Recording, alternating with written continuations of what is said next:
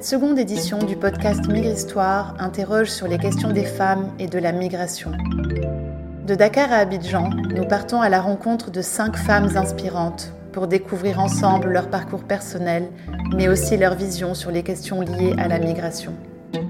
Quelles doivent être les réelles motivations au départ? Dans quelles conditions partir Ou encore partir rime-t-il toujours avec réussir? Migristoire décrypte de nouvelles expériences et récits de vie influencés par les tendances actuelles au sein des communautés locales.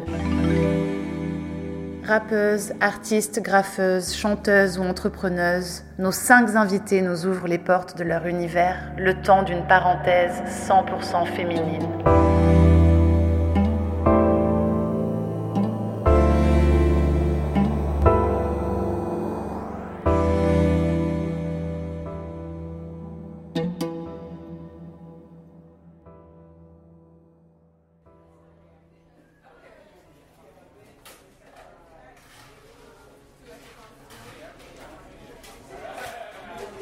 Aujourd'hui à la tête d'un établissement de luxe à Dakar au Sénégal, le parcours de Swadou avait pourtant démarré autrement.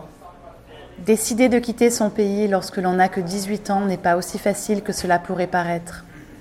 D'abord vendeuse de chaussures pour une marque de luxe italienne au sein du célèbre quartier Soho à New York, Souadou s'oriente finalement de manière naturelle vers l'hôtellerie de luxe, son réel domaine de prédilection au sein duquel elle évoluera au fil des ans. Se construire ou se reconstruire dans un autre pays que le sien fait rêver. Mais qu'en est-il vraiment en réalité? Comment s'intégrer dans un pays qui n'est pas le sien et comment réagir lorsque l'appel des racines se fait ressentir?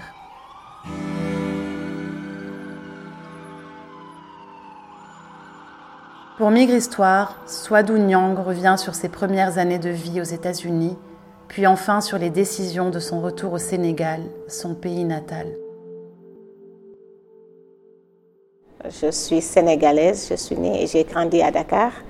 Et euh, je suis entrepreneur et j'ai créé la chaîne d'hôtel The Palms, qui est une boutique hôtel de 20 chambres avec euh, deux restaurants à l'intérieur, une gastronomique et un bistrot. J'ai découvert les États-Unis en 1993. J'étais allée en vacances parce que mes frères y vivaient déjà.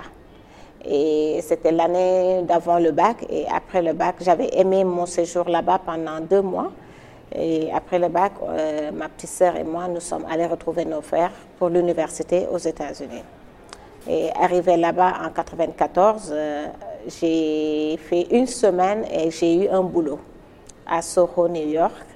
Et j'ai commencé à travailler. Et du coup, j'ai dit à ma mère que je pouvais subvenir à mes études, que c'était plus la peine d'envoyer pour les études. Et c'est comme ça qu'après le travail, j'ai commencé avec les cours du soir à Hunter College pour l'anglais pendant trois mois. Et ça s'appelle les ISL cours. Et c'est après ça que j'ai commencé l'université aux États-Unis. Toujours, je suis toujours allée part-time pour pouvoir subvenir à mes études, pour pouvoir travailler en même temps. Et en 96, je me suis mariée et mon époux était à Washington, ce qui a fait que j'ai quitté New York pour aller à Washington.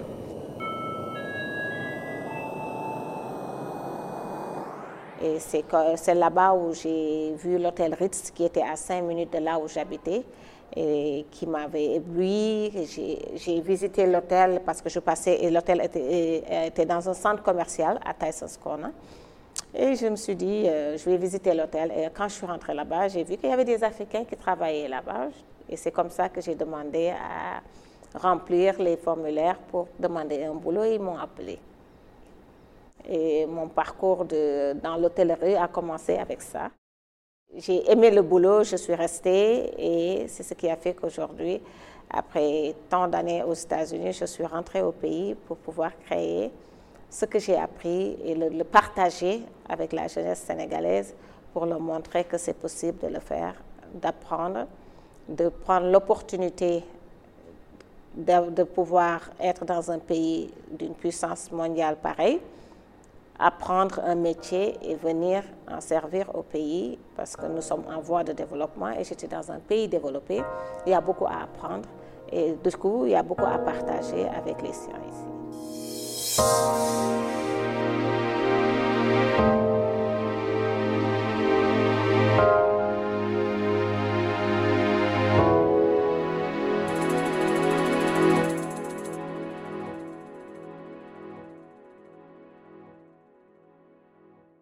C'est toujours la passion et la persévérance. Si tu as la passion et la persévérance, tu peux atteindre tout ce que tu veux. Et on entendait tout le temps sky is the limit, sky is the limit, mais vraiment, sky is the limit. Si tu as la passion et la rigueur de travailler aux États-Unis, tu vas, tu comme pas possible.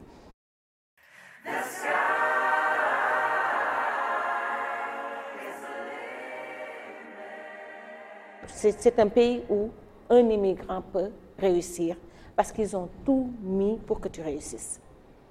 Et ça, c'est important. Et, voilà, on, profitait de ça. C'était c'est pas comme parce que je voyais beaucoup en Europe, les gens ont des assistants sociaux, ils voulaient aller tout le temps dans ça, et ça les rendait ça les menait à être des fainéants. Eux, leur système, c'est pas que tu viens prendre des chèques et tu vas dormir. Non, ils ont tout mis dans l'éducation. Tu veux être formé, tu veux devenir manager, voilà les formations à faire. Voilà le nombre d'heures à faire dans, un, département pour être, floor supervisor. Pour faire. Donc, ils ont tout mis et c'est gratuit. Donc, nous qui venons d'arriver, on se dit, on va profiter de ça. Et c'est ce qui a fait que les immigrants profitent de ces formations-là pour persévérer et pour euh, avoir une meilleure vie aux États-Unis. Et c'est ces expériences qu'on ramène au pays et c'est moi, c'est cette expérience-là que je fais pour mes employés. Je prends des gens qui, n'ont pas confiance en eux, qui ne croient pas en eux, et je les booste, je leur montre que c'est possible. Et aujourd'hui, ils voient que c'est possible et je les forme. S'ils ont besoin que je paye la formation en anglais, je la paye. Et aujourd'hui, ils parlent anglais tous, et c'est comme ça que j'ai amené le système américain chez moi. Et vraiment, ça se passe très bien.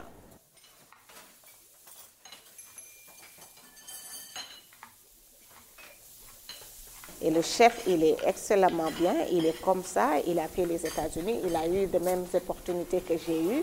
Aujourd'hui, il te prend quelqu'un de la plonge, il le forme jusqu'à chef pâtissier, jusqu'à chef pâtissier.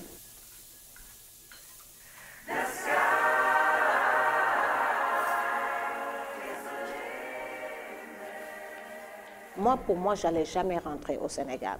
J'allais venir en vacances, mais rentrer, je n'ai jamais pensé à rentrer. Surtout quand j'ai commencé à fonder une famille, j'ai dit non, c'est plus possible, je ne vais jamais rentrer. C'est en 2002, quand j'ai perdu ma mère et que j'étais aux États-Unis, elle était à Dakar et c'était un spring break. C'était difficile de trouver un vol, de venir assister aux trois premiers jours avant qu'on l'enterre. Ça, ça m'a fait un choc.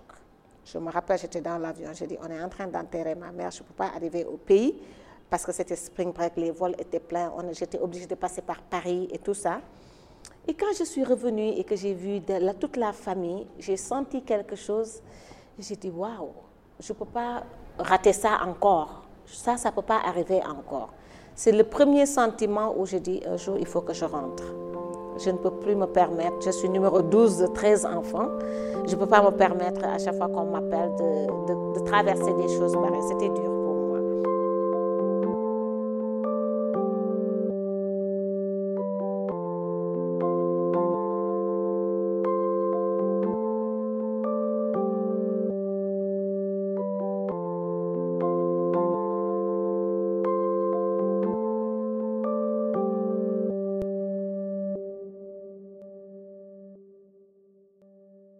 J'ai toujours voulu transférer ce que j'ai appris aux États-Unis à mes sœurs et mes frères sénégalais.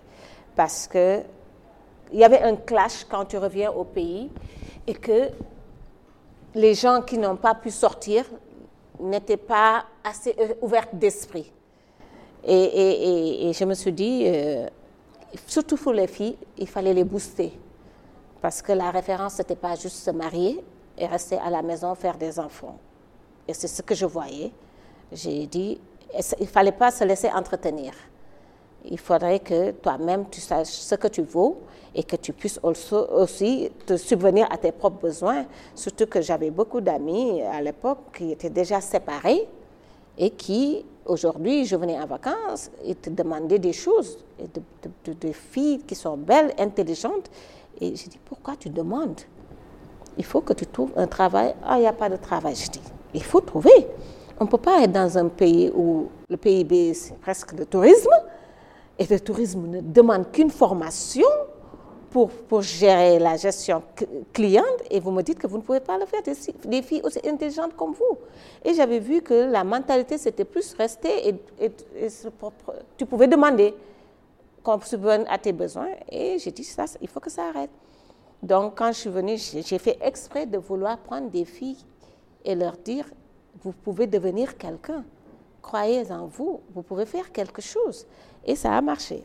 Aujourd'hui, elles sont boostées et j'ai montré qu'il ne fallait pas un bac plus 5 pour travailler dans le milieu touristique.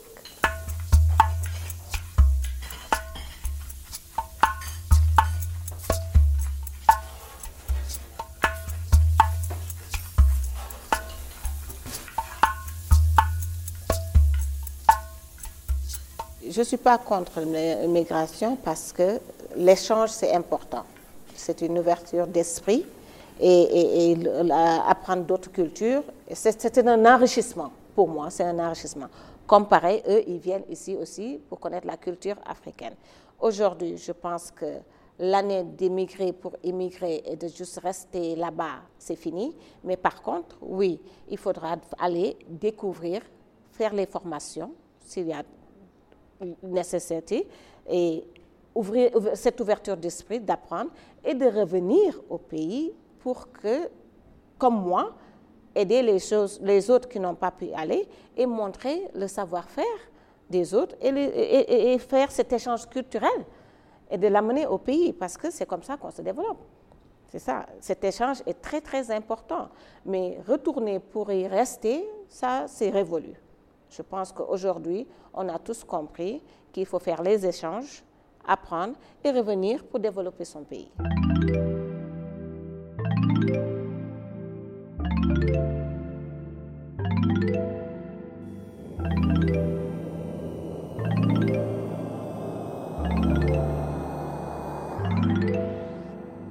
Migre Histoire est un podcast de l'Organisation internationale pour les migrations. Cette deuxième édition a été réalisée avec l'appui financier du projet Cinéma Arena.